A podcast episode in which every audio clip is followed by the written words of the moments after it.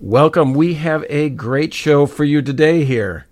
This is the Bait and Switch Podcast. I am, as always, Chris Beyer, and I am joined by my co-host, Jim Martin. Hello, everyone. In our quest to bring you, our audience, a high-grade, dare I say high-octane, podcast production, we continue to scour an ever-widening perimeter of our personal contact archives. Tonight, we are proud to bring you the official photographer for the Major League Baseball team, the Milwaukee Brewers. Last year, the Brewers were just one step away from reaching the October Classic, the World Series. I think we can all agree that a team photographer is just as important as a Gold Glove fielding, power-hitting outfielder to achieve baseball's highest prize. Won't you join me in welcoming Scott Paulus? Yep. Welcome, Scott. Welcome, Scott. Thanks for inviting me. I'm pretty impressed that you put me up with a Gold Glove. Oh, yeah. I do feel I'm more important, but... Sure, of course. Well, yeah, I wanted to give you your due. The Gold Glove does not happen without a photograph of the Gold Glove. So thanks for coming in, No, I appreciate it. This is an honor. It should be a lot of fun. Well, that's hopefully, fingers crossed. Make it fun for me or I'm leaving. Yeah. So Scott, before we get into the baseball stuff, I did a little bit of research on you. Tell us a little bit about your background, where you grew up, how you got into photography, all that kind of thing. And then I'll let you know if you're right. Okay. And I can't remember a lot of it. I'm pretty old. So I grew up in Wisconsin. I spent part of my time in Waukesha, going to Waukesha North Stars. There's a shout out for you. About 10 days after high school, I took off, went and joined the military, and traveled the world for 6 years. And that worked out really well for me. That was fun. Then when it was time to get out and get into college, I decided to come back here. Okay. Which branch were you in? I think it's pretty obvious. Take a guess. I'm going to say the Army. Oh, God. No, you're a Marine. Marines. You're a Marine. Yeah, yeah. Actually, you're our second Marine. The last person we intervied, her name was Marine. Maureen. Semper Fi. I wonder if we know each other. So you were in for 6 years. 6 years. Marines, boy, I tell you, that's hardcore. Well, it was rough, but it was fun.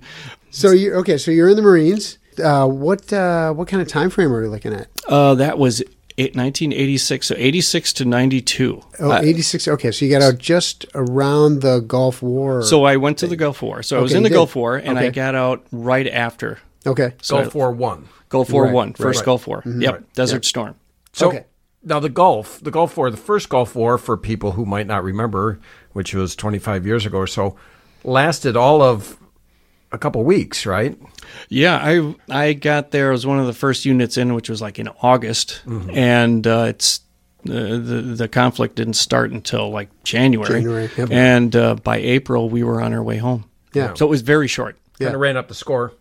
Right. We did. Mercy rule was there. I think it was just a mercy rule, and everybody decided, okay, they've had enough. They've had enough, right? It was actually very interesting because for 5 years of my career, it was always just practice, and then this was finally the time to do it. Yeah. And the most interesting part I found about that is how durable 500 or 1,000 pound or cluster bombs are. You can drop them, roll them, push them, punch them, and they will not explode. It's amazing. Yeah. I'm very lucky. When I think back to it, thank God I was in my early 20s because I still have all my fingers and I wasn't surprised. So you were you're working on jets. Yeah. Okay. Yeah, I was. I worked on F-16s. I was. Oh, you did. Okay. Yeah, I was like communication navigation guy. But those are beautiful planes. A lot of. Yeah, I'm a complete. A geek when it comes to airplanes. So even if you look at my website, you look at my Instagram account, you'll find the EAA. Oh, yeah. Uh-huh. And you'll go to the Air Force has a lot of fun toys to play with. They really do, yeah. Yeah, in fact, I think your picture looks like, is that you in a cockpit? It looks like there's the overhead view of somebody in a cockpit is what it looked like. Well, there's a couple of shots. I think there's one of them where I went up in a stunt plane. And the pilot, the only thing he briefed me on is that, okay, I've done this before. When I tell you to, I'm going to go straight up in the air. Just throw the camera behind your head. I'll tell you if you're straight and you're looking right at me, and then you just snap away. Did you puke? No. I'm very proud. I'll say this: about half of our guests puke before the end of the night. So it's just, so be prepared. Be prepared. Yeah. I have noticed that I'm starting to get nauseous. Yeah. Well, it's starting. Take a couple of deep breaths. Starting again. Let me ask you this. I remember back in 1991 when the Gulf War happened, there was a whole group of people in the military that signed up for the money to go to college. Mm-hmm. And there had been this long period of peacetime. Yeah. And all of a sudden, these people that never thought they were going to go to war ended up going to war. And you hear stories about people like, hey, I didn't sign up for this. Right. Did you know people at that time that were freaking out and tried to get out of it? In my squadron, we never had any conscientious objectors. But I did notice in the Navy that there were a number of them that were popping up trying to find that way out. Mm-hmm. Because at that time, like you said, since the Vietnam War, it was real prosperous. Right. The military, no matter what branch, and I think you know this, everybody was trying to fill their quotas. So they're trying to get people to join the military because after Vietnam, it was incredibly unpopular. Yeah. In fact, when I joined in 1986, it was almost dangerous to go out in town in your uniform. That's how unpopular the military was. We got you through the military here. You got out and you went into an artistic endeavor. What was that? I did. So I decided that I wanted to go to college so I could get the GI Bill. Let's use it. Let's do it. I did, because of age, not have to take an ACT or any sort of test to get in. Oh, that's cool. So nice. I did pretty well, and I transferred from UW-Waukesha over to MIAD, Milwaukee Institute of Art and Design. Uh-huh. Because I just really wanted an art degree. Mm-hmm. Mm-hmm. And that's 93, I think I started there. Oh, okay. So then you specialized in photography at that point? Well, I started out as an illustrator. I really, and to this day, I still really like that part of the arts, painting, drawing, things like that. Mm-hmm. However, I found out that I have ADD. I just can't sit at a table all day long. I found photography and just picked up a camera and said, well, this could be pretty cool. Mm-hmm. MIAD, thankfully, is a very small school, so I had a very small class and got some good instructors over there that really helped me out. And one in particular, I should say, really pointed me in the direction of sports. Right. So he took me down to the UCC down on the south side. There's a Hispanic Community Center school down there. Mm-hmm. And they had a boxing program down there for the kids.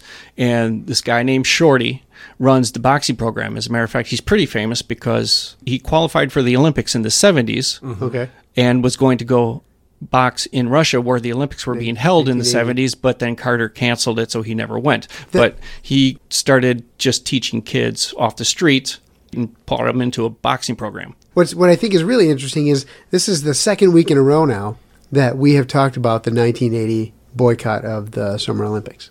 Really? Our last guest, Tom Schuler, was a cyclist, and he qualified for the Olympics, but he didn't go because of the same reason. Yep. Yeah, that was a big tragedy. That was too bad. But wow, that's an interesting coincidence. You don't find many people around that were from the Olympics in that era. Right, right. And then 2 weeks in a row. I mean, what are the odds? You know? I know. We didn't put you up to that. He's not a Marine, or his name is not Marine, right? No, no. Neither one. Okay. Nope. So you started specializing in sports photography. Right. Well, I was fortunate, especially because I was older. I sort of had more drive to and desire to find a direction to go in. Mm-hmm. So, like I said, Shorty hooked me up. I would photograph boxers. Then I'm like, this is exciting. I wanted something exciting, something with little oomph to it. Sure. So I got that, and then I started looking for assisting jobs. Mm-hmm. I found one guy that did heavy work with Harley Davidson. We'd do all these interesting, cool shoots. So that got me going.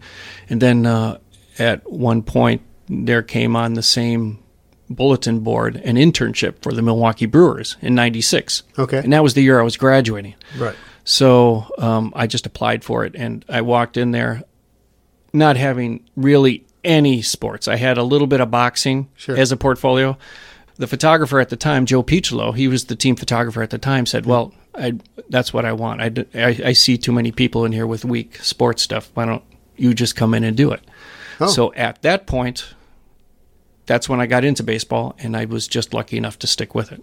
Oh, cool. So then you kind of interned under him for a while and eventually took over that gig? Well, it was a little bit longer from there because there was just a one-year internship. Mm-hmm. So, but from there, the best thing you can do, and which a lot of people don't do nowadays, is assist, intern for people. Even if you got to work for free, you learn so much, and you need to learn a lot. So I started assisting for Sports Illustrated photographers, and at that time, Sports Illustrated was a much bigger deal. Yep. And I've made some mistakes and made some really good experiences off of that. I've met some really famous athletes, things like that. And that was, I would say, almost more educational, and it helped me become a better photographer. So now, was that not in town then? Was that like around, for Sports Illustrated, where you were going all around the nation then? I wouldn't say too far around the nation, but I would travel for them. Okay. There was two photographers in particular that I really gelled with.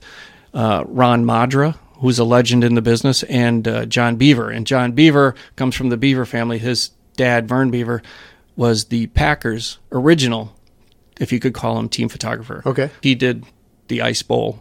Oh, really? And then his sons, Jim Beaver, stayed as the Packers' photographer for a long time, but John went on to work for Sports Illustrated for many decades, and I was working with him. Okay. And it just works out like John loved basketball, Ron Madra loved baseball and golf, so I would get experience trying to photograph as much as I could. Yeah, all different kinds of stuff. That's great. Does every team have a team photographer? Yes. Okay. And now, obviously, the newspaper photographers are there, and the TV people are there as well. All their work goes to their media. Where does your work end up? I'm the marketing department, basically. So everything that I shoot is what they use for promotional stuff. So all the posters, all the billboards, everything you see around the stadium, that's what I shoot. Oh, nice. The stuff that they use, like, it could go in the newspaper, but it's mostly the ads, the advertisements. Okay. Not the reporting of the game. Okay. Things like that. Gotcha. So do you do the pictures on Star Wars night? You know? Yes. As a matter of fact, because I grew up in 1977, that was my year. Right. Star Wars is still my thing. So I even went as far out to get a Stormtrooper helmet, and I have that every year for Star Wars night, and there's always a player that wants to wear it. Oh, he wants to have it on. I've even gotten one guy to have it under his arm for the anthem. Oh, nice.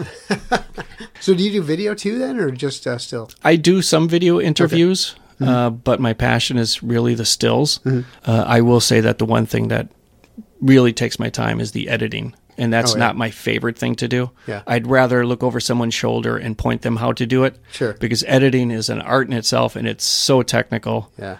It's got to be pretty tedious. Thank you for that. Yeah, Chris is our editor. Yeah, I'm unsung. Yeah. So keep singing. Yeah, right. Well, and this will point out, because I have two really good stories in sports, and the one was with John Beaver, who's the basketball photographer.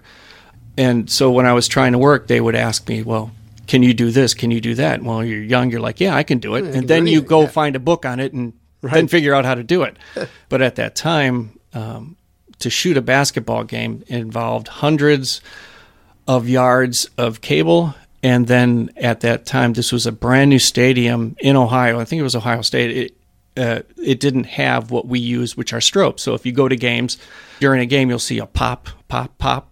Uh-huh. Those are called strobes. Those are lights. So if you're shooting basketball, that's how we get a really clean, good photo. Okay. It's basically the flash on your camera, but they have four of them up in the catwalks firing at the same time. Oh, really? Okay. Yeah, for you guys. Just for us. Yeah, for the still photographers. Right. Yeah. Yes. Right. So John says, hey, we need to shoot this game, go down there and do that. And I'm like, well, okay. So they flew me down, and I was supposed to pick up all the equipment, because they didn't, normally most stadiums will have the lights there, so we just connect our cords and we can play. Sure. But this one I didn't. So I get down there. At that time, I'm about 29. I'm like, okay, I'm still spry. This shouldn't be a problem. Sure. Well, there's an elevator that goes up to the press box. Then from there, you got to take the stairs up to the catwalk. So I'm lugging four of these packs that weigh easily 50 pounds a piece. Right. Then all the extension cords, all the lights, all the cables. Yeah, I'm sweating. I did not sign up to be a photographer, to be a mule. Right. So I get everything up on the catwalks, everything set up. I'm sweating to death, but I'm cramping up like crazy. I can't get enough water in me. So I'm looking, and part of my job is to make sure it's working. Halfway through the game, I look up. One of the strobes isn't firing. I'm like, John, one of the strobes isn't firing. I'm going to go take a look at it. So I go up there, take the elevator up to the press box stairs up to the catwalk. I get up there, and I'm looking around. I'm like, okay, there it is. So this brand new stadium, they only had 2 outlets on the entire catwalk. So I'm running... huge watt seconds of all these packs off of 2 outlets, and I knew one was going to blow. At least I knew that. Yeah. So I'm like, okay, great. So I take an extension cord, run it into the press box, unplug a coffee maker, and then I plug in this strobe. I come back out, and I'm like, okay, it's working. And at that time, I kind of noticed, wow, the arena's really quiet, and this is halftime. This is where they do their goofy stuff. Right. The stuff's on a jumbotron. Everybody's going crazy. And I'm walking out, and I see this guy in front of me. And he's holding the rails like for life. Yeah. And he's just sweating like crazy. He looks at me and he says, "Are you the effer that just blew my Jumbotron?" And I looked over the catwalk and the Jumbotron was completely black. And at that time, the crowd just erupted and they were chaos. It was going crazy. And I looked over at him. And at that point, I didn't care. I just looked over at him and said, "Pah!" Which he did not want to hear that. And as I'm walking by him, he goes, "I'm going to have your FFing job." And I said, "You can have this FFing job any FFing time you want it." Right. He sort of looked at me, didn't know what to say. I walked back, and John never hired me again. At least not to light anything. Right, yeah. Right. As far as your job involving the Brewers, are you there for all the games? Yeah, just about all the games now. Okay. In the beginning, it wasn't really a necessity, but now, especially because of social media, we like to have start-to-finish coverage of the games. Okay. And I have an assistant, a great assistant, Kirsten Schmidt, and she helps me out, so we have a lot of coverage of the games. You make her lug the strobes? Good. I don't put her through that. So a lot of your pictures end up on social media? Yes. I have different departments I have to supply stuff for, and one of the most important things I have to supply is stock. So unlike the wire services or the newspapers who just have to report the game, it's very important to me to get stock photos of every player and every angle I can think of. So now what happens, let's say we make a trade for a new guy, right? He doesn't have any pictures in his uniform yet. Is that something you do with the Photoshop? You put the uniforms on the guys? No, I hate hearing Photoshop. I hate hearing Photoshop. I won't do it. Does Kirsten do that? Or you got another techie who does something like that then? So when you're looking at the Jumbotron, if there's somebody new that comes on, and it's very obvious, like the well-educated fan will know that, well, we picked him up, which this year has worked for just about everybody we picked up. They started their games on the road, even if they came up from the minors. But if we picked them up from another team, obviously... even on the away games, the away teams want their photo on their Jumbotron. So we have a pretty savvy group of marketing people that will get that Brewers hat on them. Okay. And it will be convincing. Do you go on the road? Spring training and postseason. Okay. During the season, I will, if there's something important for it. But out of 81 home games, it's pretty easy to capture what I need. And last year, you got to go to the playoffs. Last year was really unique, and that was really great. We had 3 killer celebrations. It's very unique because the only time I've seen celebrations was 2008, 11, and last year. And 8 and 11 was just one celebration, in and out, we're done. Yep. Unfortunately, our celebrations were all on the road. But they were actually pretty hilarious, and we had 3 of them. So it's really nice for us because we've got some great stock, something great for history, and it happened 3 times. So if you couldn't get it right the first time, it's very rare. You got 3 shots of this, Exactly. Yeah. Was Euchre in the locker room each time? Each one? Yeah, I think he was, right? My other good story is with Euchre. Euchre was, and I told Euchre I would tell this story, but he's awesome because... Wait a minute, you told him you're going to be on this podcast? No, I didn't tell him that. Like, wait a minute, I told him I'd tell this story. Whoa, wait a second. Okay. Well, Euchre is great. If you ever sit down and have an audience with Euchre, and especially in spring training, in the visiting team's media lunchroom, before when we get something to eat, he'll just sit down, he'll have an audience, and he'll talk stories. Oh, yeah. And... after 19 years of doing this, it's never been the same story twice. He always has a new story. So, my God, they're hilarious. The guy's just an incredible entertainer. But he has since, how long, 50s, great stories. Sure. Right. Our first celebration, which was in St. Louis, was incredible. So I didn't need to fly down there or be at St. Louis because we were waiting to find out what the magic number was. Because once we got down to one, this game we win, there's a celebration. Right. So my boss, Tyler Barnes, was like, okay, well, let's just wait. So he said, okay, we're at one. Pack your bags, fly down there, and just fly back with the team, which is what I would normally do, which was great because it was already a long road trip to get to St. Louis, so they had been playing somewhere else. So I'm like, okay, that's good. So I packed all my camera gear, everything I needed, just a small bag because, again, I wasn't even going to be staying overnight. It was as soon as the game was over, that bus goes to the airport, and we fly back to Milwaukee. So I had everything packed, got down to St. Louis, and it was great because it was a fast game, which is nice. Yeah. We won the game, and the celebrations were going. Everybody, the first celebration is the best. Everybody's going nuts. The beer is flying, and if you know what, the only thing I'll say, champagne is caustic. Oh, my God. Right. That's nasty material. Yeah. So when you see the guys wearing goggles, I don't care if you're old school baseball, you'd be wearing goggles too. Right. You get a spray of that champagne in your eyes, and it's nasty. Yeah. You can't even get it out of clothes. It just buries your clothes. Uh-huh. So everybody's going nuts. Chase Anderson, he comes up to me, and I'm photographing something. He pulls up the back of my pants and just starts dumping beer down my pants. Arcia's dumping beer over my head. I mean, everybody's just celebrating, and it's going nuts. Yeah. And the Euchre comes in, and you see that shot of Euchre. He's a bunch of guys are pouring beer down him, and he's doing the fist pumps, and he's having a good time. And right at that time, I realized I didn't pack a change of pants. I had everything else except a pair of pants. I'm like, I'm not going to get on the flight in covered in in this crusty, nasty champagne beer-coated pants. I just had beer poured down my pants, and it stinks. Get on the plane. Yeah. It stinks, and it's nasty and just crunchy. It's just terrible.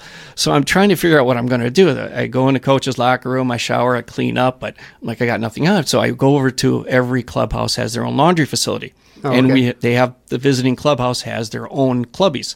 So I went over to the guys, and I looked over and said, hey, that's a dryer, right? Can you just throw my pants in there? Yeah. And they're like, yeah, sure, no problem. So I'm trying to edit photos to get out to social media and get out to people who need them immediately. Yeah. So I'm sitting in the laundry room by myself in my underwear and a T-shirt just editing photos away. And I'm freaking out because at this point, it's 45 minutes until the bus leaves. And the bus is not going to wait for me. No. The bus Scott's not here. Hold on. Exactly. I'm taking an Uber back. Right, right. But then Euchre comes walking in, and he sees me sitting there, and he goes, hey, Scotty, is that a dryer? And I go, yep. Boom. Pulls his pants off, his shirt off, throws it in the dryer. And so then Euchre and I are sitting in the laundry room in our underwear. I'm editing. He's telling me all these stories and just cracking me up. Yeah. And every once in a while, I'll have somebody peek in the laundry room and go, hey, but... Never mind. I'll ask you later. Right. I'm like, no, guys, come back. This isn't what you think. You're sure. It's not a special moment. Right. Yeah, you fellas are sitting in your underwear having a moment. Right. I know. Yeah. And Euchre looks over at me and goes, Scotty, the bus leaves in 15 minutes. What happens? I'm like, Bob, as long as you're here, that bus isn't going anywhere. Right. Me, it's gone. You're my safety net. Right, exactly. Yeah. So we made the bus after that one. Oh, that's cool. All right. Well, that's cool. Well, we're going to wrap up the first half of the interview here. We're going to take a little bit of a break. And as I've said before, on the web, on the web, you can listen next week to the second half of this, or you can go back and listen to the rest of our old interviews. So let's wrap up the first half, take a little break, and we will do the second half here shortly. Welcome back to the Bait and Switch podcast. My name is Jim Martin, along with my co-host Chris Beyer. Tonight we have Scott Paulus, the Milwaukee Brewers photographer, with us. Thanks for coming in, Scott. Welcome back. Thanks for asking me. I hope I don't disappoint you. Well, we're hoping that too. Yeah, we'll see how it goes. As long as I have the encouragement, I'm all in. Yeah, right, right. So the headhunter for this interview was Michelle Tonkovitz. Oh, yeah, Michelle. Yeah, you know her from the Wauwatiki? Well, actually, she's a graphic designer, so I met her through the community advertisers and stuff like that. So I've done some work with her at some advertising get-togethers, associations, things like that, and we've throw each other ideas back and forth. For some of our listeners that may or may not know this, we are based in Milwaukee, Wisconsin, just outside of Milwaukee in Wauwatosa, Wisconsin. Our listeners might also remember an episode earlier this year where we interviewed two bar owners, and it's Pete and Jimmy who own the Wauwatiki, which is a neighborhood bar here. That's where we ran into Pete and Jimmy, and they came in here as well. And that's where we ran into Michelle as well, who is a guest here before you. Anyway, just give them some background to some people that aren't from the area, right, that this is a local place that people have. It's kind of like a Cheers. Yeah, exactly. Everybody's getting that same, it's sort of in that same wheelhouse as far as age and experience goes. So yeah, we can come out and we can hang out and talk. Now, we talked before we started the podcast. Scott brought up that his girlfriend's in Arizona, mm-hmm, and I'm a single guy. And so, I ran into Scott at the bar here, and I figured, maybe he's single, but no, he's spoken for. He's got somebody in Arizona here. Mm-hmm. And so how often do you get there? Not too often lately. This is my busy season, so I stay pretty busy right now. Oh, okay. But, since you're a single guy, you're not married yet, but we're talking about being single. Jim remembers this. There's a story about how, more than a few years back, I met a girl where Jim and I had this idea. It was New Year's Eve, and we're going to, just before we wrap up the night, we're going to walk into a bar and act like we're going to use the bathroom and scan the area and see if there's anybody interesting. Mm-hmm. Then on the way out, talk to them and just take off if there's nobody there interesting. It's quite the plan. Yeah. That's a good plan. It's a scheme. That's a new plan. Call it. Yeah. Mm-hmm. And I did spot somebody on the way back out. I started talking to her, and Jim came out. We all started talking, and then I ended up dating that girl for quite a while. So I thought, it's time to replicate that, right? And so what I've been doing here lately is, before I go out to like 10 bars just to use the bathroom, right? And I'm a bit of a method actor, so I gotta feel it. And so I drink like 3 gallons of water, right? So that I actually have to really use the bathroom. You really get into character. Yeah, it takes it seriously. Yeah, Shakespearean trained. But the problem is I've developed a bladder infection, right? So I've been visiting some urologists, and I ended up dating a female urologist because of this. And I actually set up like visits with like 6 different female urologists, and I drank like 6 gallons of water. So I had enough samples for all of them. Sure. But it's worked out in the end. I met somebody via this method. Oh, that's good. Yeah, so I'm just passing it on to you. If maybe that didn't work out. Maybe that's why I just haven't been able to make it work here in Wisconsin. I just don't pee enough. Yeah. You're not using the bathroom. That's the problem. Yeah. I've not. Right. What is your technique? Do you have a go-to? Now, you're dating somebody currently, but what was your, this is my technique. What was your technique to meet women? See, I've never been cool enough to have a game plan, to think about a game plan or to have a strategy. It was probably just to find somebody that was, desperate enough. Yeah, to get over the chronic halitosis, the lazy eye, and the dandruff. And once you got through all that, then I knew they were okay with me. They're in. Yeah, right. Where did you meet the Arizona girl? In Arizona. You were at spring training. Spring training. I'm there every year. Okay, interesting. And this long distance thing, you've been able to. You met her this year? 2 years ago. 2 years ago, and you've been able to keep that up. Yeah. It's been off and on. It's a struggle. Yeah. Yeah, I give up a lot easier than you. There was a girl I stopped dating because parking was too difficult in front of her place. It's like the parallel parking. I kept thinking, is she that cute? Do I have to keep circling? And I kept circling. Finally, one night I just said, forget it, I'm going to go home. Yeah. I think that you and I are probably the same thing, because I think eventually I was getting to the end of one relationship just because it was too far. It was in Milwaukee, and she was 6 miles away. Yeah. Plus, maybe it's my fault too, because you sort of look at your own personal time. Mm-hmm. So I've been married before, and I think if you've ever been married, you start realizing how important your personal time is. Mm-hmm. So it's, I don't know, you got to go work for a week somewhere else. That's fine. Just go ahead. I'll be fine. Sure. Yeah. It gives me a little time to decompress. Yeah. Yeah. One thing I always thought is that, I'd never move in with somebody before I got married. Now, I don't think I'd move in with them after I got married. Once I get married and she said it's time to move in, I say, hey, not so fast. Right. People ask, what makes it work? Yeah. Well, we don't live in the same house. Yeah. That's what makes it work. Exactly. They have their space. Yeah. I have my space. Which would puzzle you even more, that would you ever date or marry somebody that works with you? You not only get to come home with them, but you get to work with them all day. That would be tough. And I like people. I like people who don't talk about work when you're outside of work. But what are you going to do when you're working with somebody? And then you come home after work. Right. I'm the one that did that to you. Yeah, right. Exactly. I was there. I was there. I'm the ass you're talking about. Right. Exactly. And then they're like, well, we're going to have to break up because I got to complain about you to somebody else. I need someone else. There's got to be something, right? It's got to be a buffer there. So, Scott, I was getting back to the photography a little bit. Okay. So I noticed you did you shoot some stuff at the air show recently? Like, weren't you with the... Yes. I thought I saw you with the Golden Knights, right? Yes. Did you jump? No. They won't allow that. Oh, okay. So they actually have me seat belted in and have my gear, my cameras strapped into the plane, and I'm literally right next to the open door. Wow. And they go up to just... under hypoxia levels, so they'll get you up to about 13,000 feet max. Wow. And then they just start doing circles. Right. But I'm strapped in and I'm looking, I just look to my left and it's just straight down looking at Veterans Park. Wow. That's crazy. Right. I'm picturing him like Tom Cruise in Rogue Nation hanging on the side of the plane. I'm sorry. That was me. Yes, yeah. I'm sorry. That is what I do. that's what happened. Yeah, I'm a tough guy. Yeah. We went to see, this was probably 4 or 5 years ago, we went to see the air show. And as we were walking up towards the lakefront, all of a sudden there's all these people running around and there's running after this thing. And it turned out one of the Golden Knights, their chute didn't open. So they let that one go and they used their reserve chute. And so they're running after this chute. The chute landed like half a block away from us. This guy like grabbed it and ran and like, you know, bundled it up and put it under his chair and like went back, sat down like, who does that? You can't keep that, you know. It's not like a baseball in the stands. Like, you got to give that back. And he's thinking nobody noticed. Yeah, right. I'm pointing. There he is. There. They probably need that. Yeah, right. You don't have like a photo studio then, right? You're mainly. I mean, your main gig is with the Brewers, obviously, and then. Well, I do a lot of other work there, so I have other clients, like corporate clients, but I don't necessarily need that.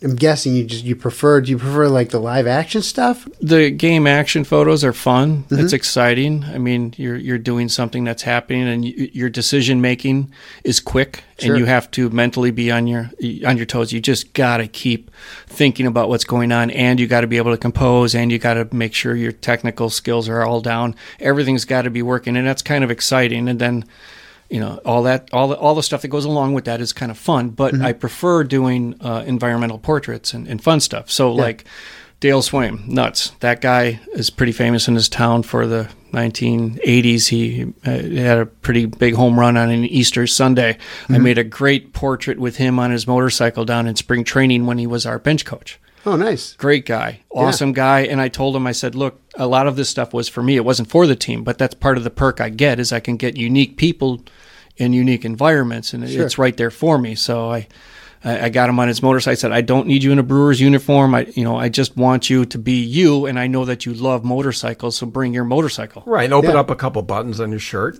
Just a couple. Yeah, just be you. Just a couple. Just be you. Relax. Yeah. Thankfully, he didn't do that for me. Lean back. If you said that to him, that's an old school PBR guy that would probably knock you out. Right. I was just telling you about Lucroy. So Luke is a great guy. He's a really cool guy, and I did so much fun stuff with him. The year before he left, I got him down in spring training to get his bat on fire. Okay. So it wasn't Photoshop. It was everything I had lit. I had an assistant at the time. I had everything planned out, a couple buckets of water, a couple different bats, and I figured out, because you wouldn't believe how difficult it is to get a baseball bat on fire. Oh, yeah. So my goal was just to have him have the bat out at a distance, because the other thing I had to be cognizant of, I can't burn a very important player up. Yeah. Right. The team's not going to be happy. Nobody's going to be happy. And knowing Jonathan, Luke is going to be really into it. Right. So I just planned on... Can you imagine that? I'm sorry, he was doing what? And that's what Braun said when he found out. He's like, I can't believe you were that stupid, dude. And Luke was like, dude, this was fun. It was a blast, yeah. And I got the bat prepped for how you can get it lit on fire. Okay. And it involved a lot of grill fluid. Okay. So got that thing going, and I got the standard pose that I wanted. And then he's like, Scott, you got to do this. Get your assistant to throw me balls. So then she started throwing him balls, and he's swinging at the bat. It's on my website. It's pretty cool that it turned out the way it did, but it really worked out.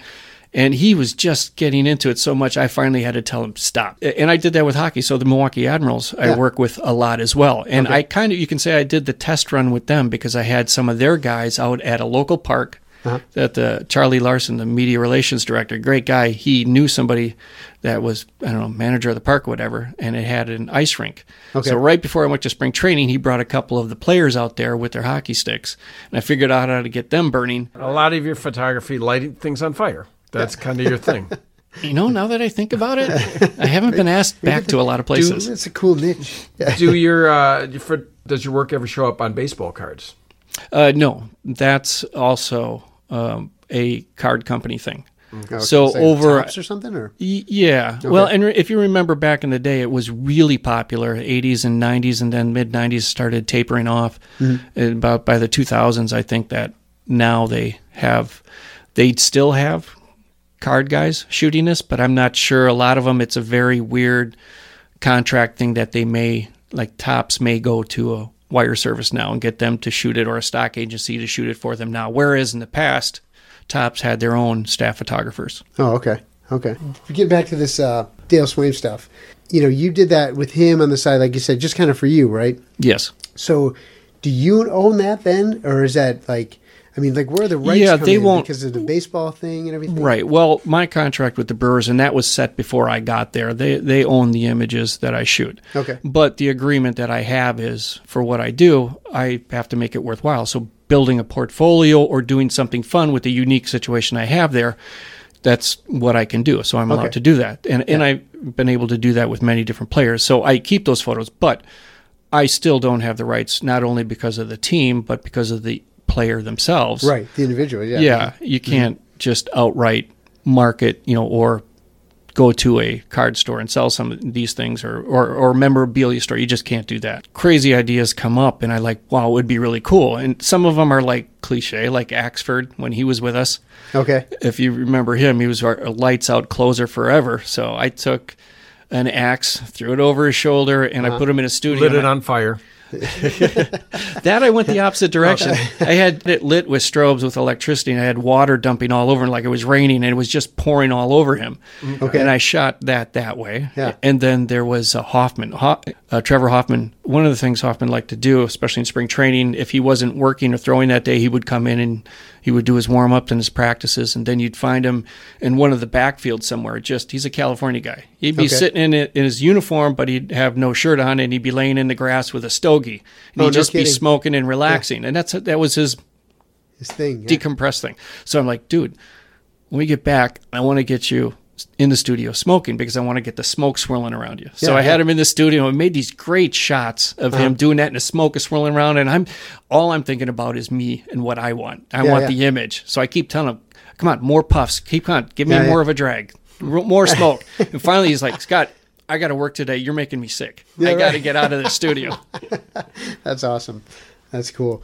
Being a lifelong Brewer fan, you know, I can only imagine that for me. I mean, I'd just be starstruck every day. Like, I'm just hanging out with these. I'm sure, you know, it's a job for you. So it's probably still cool, but, you know, you can still talk when you're talking to these guys. And I'd be just. In all seriousness, it's great that you're around these guys. But, yeah, you get over some of these things because if you look at them, they're kind of like your coworkers at a point. Mm-hmm. And there's a lot of people you look at and they keep throwing out, well, my good friend Braun or my good friend here. I'm like, well, does that mean you go hang out and have dinner with them and you're hanging out at their house? No, I mean, you're really coworkers. So I try not to break that barrier, but some of them do become friends. We talked about that earlier. Yeah. And you miss them when they leave the team, Lucroy, Chad Moeller, these different guys. But after a while, you get used to it. And like Yelly, when he came on, he's a really good guy. And so I think one of the things I like to look at is,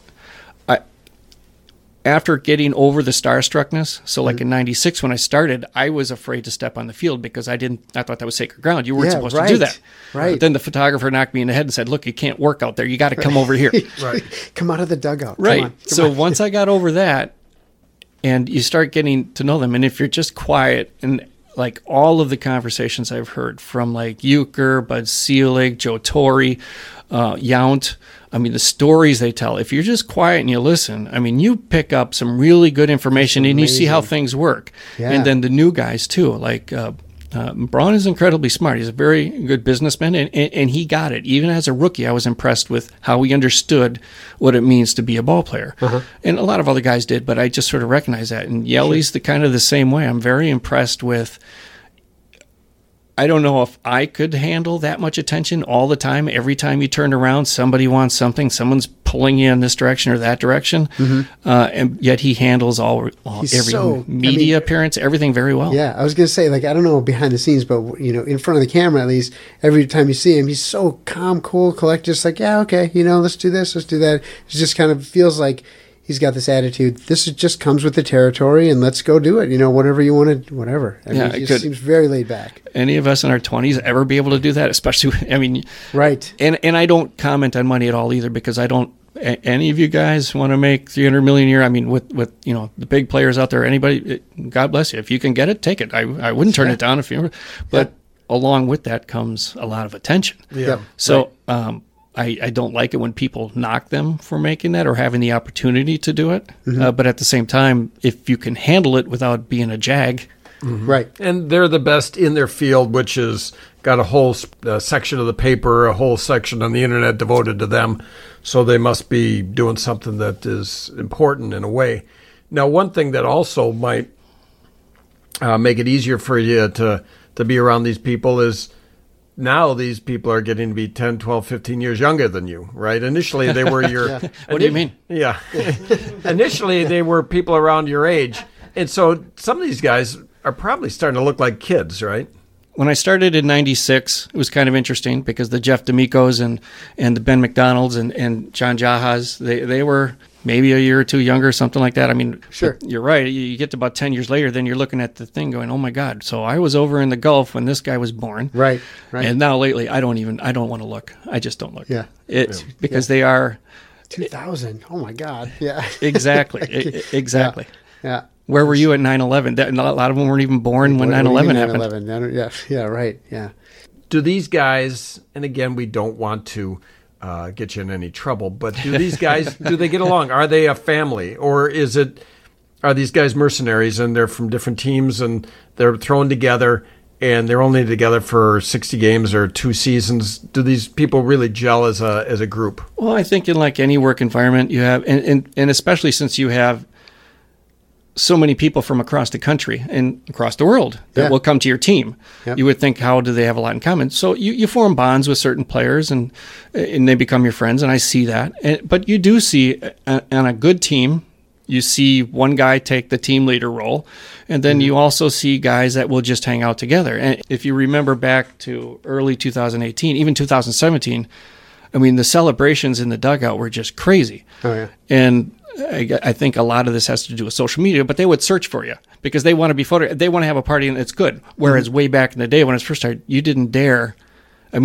Baseball was serious business. It was subdued. Sure. Yeah. In some cases, a walk-off home run, the team just ran off the field and right into the clubhouse, and you didn't see anything. Yeah. That's how they did it back then, but now everything's out in the open. Mm-hmm. You get teams that really gel, and you see the guys, and you see everybody's having fun. Mm-hmm. And it doesn't just have to be the Hispanic players with them and then the Texas guys just with the Southern guys. You see them all working together.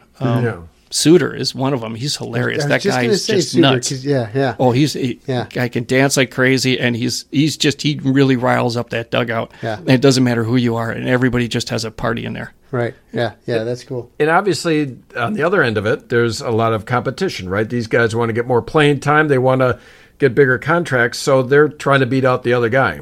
When it comes down, when you're at this level, because it's one of the most difficult sports out there to be at the major leagues. Yeah. If I don't start getting more singles or do what I'm hired for, I'm going to be gone. Yeah. So you've met Euchre, you've met Selig, you've met Yount. What other big names have you met? I wrote that down because I'm really bad at remembering names. We had, especially when I first came on board with the Brewers, we had a plethora of players that you're never going to hear of again. Charlie Moore. Did you ever meet Charlie Moore? I did. We had a reunion. So I can pretty much name the 82 World Series team. That was my wheelhouse. Yeah, so I can still name it. And just about all of those guys showed up. Moliner? Was Moliner there? No, Molly wasn't Was he there last? Because the reunion one, I don't think he was there at the last reunion, which was what I forget again. Was that 2018 or 17? But there we had everybody from the 2000 or the 82 World Series team come back. Okay, and a lot of them were there. So my idols growing up. So yeah, right. Of course, Jim Gantner, Gumby. Yep, he's there a lot. He actually works in batting practice. He'll hit ground balls to the guys. Gorman Thomas is there a lot. Okay. Larry Heisel is like a saint. The guy is he's in the community, and he works with a lot of inner city kids and helping them out and developing them to grow up. And then, of course, Yount. Sure. He's the name of the club. He comes by a lot. Yeah. He's a really good guy, too. He'll remember you. He'll remember everything, anything he's done with you. So he's a good guy. He'll come around a lot. That's cool. What about anybody from an opposing team that made an impact on you?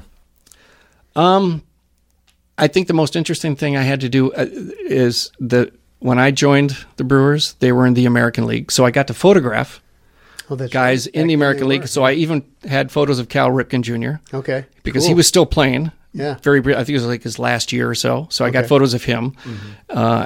And I've met him. He's a very nice guy, very genuine guy. Mm-hmm. I would say as far as opposing players go, I've met a couple guys on the Cubs for various promotional reasons. I had to photograph them up here because they just happened to be here when that had to be done.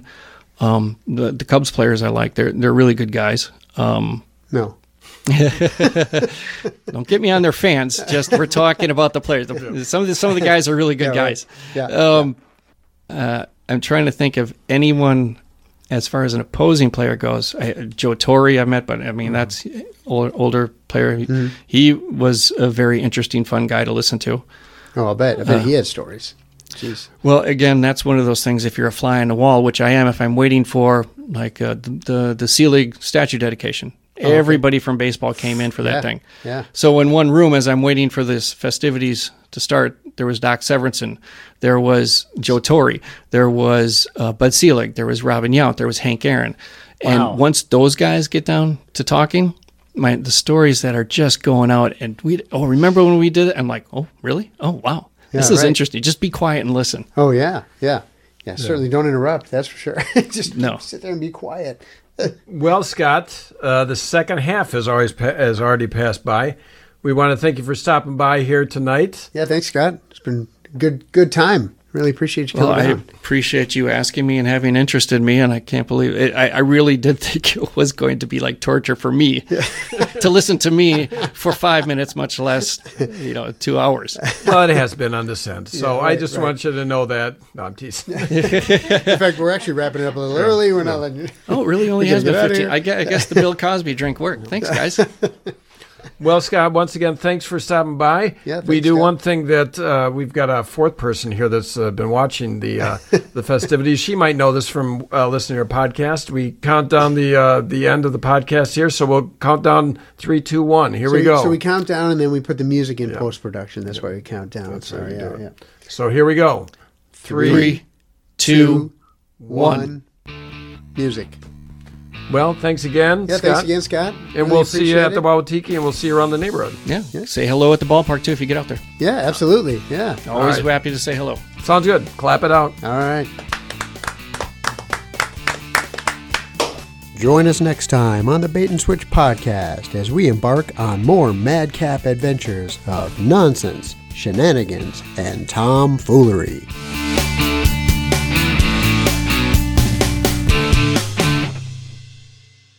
You've made it to the end of yet another Bait and Switch podcast. Spread the word.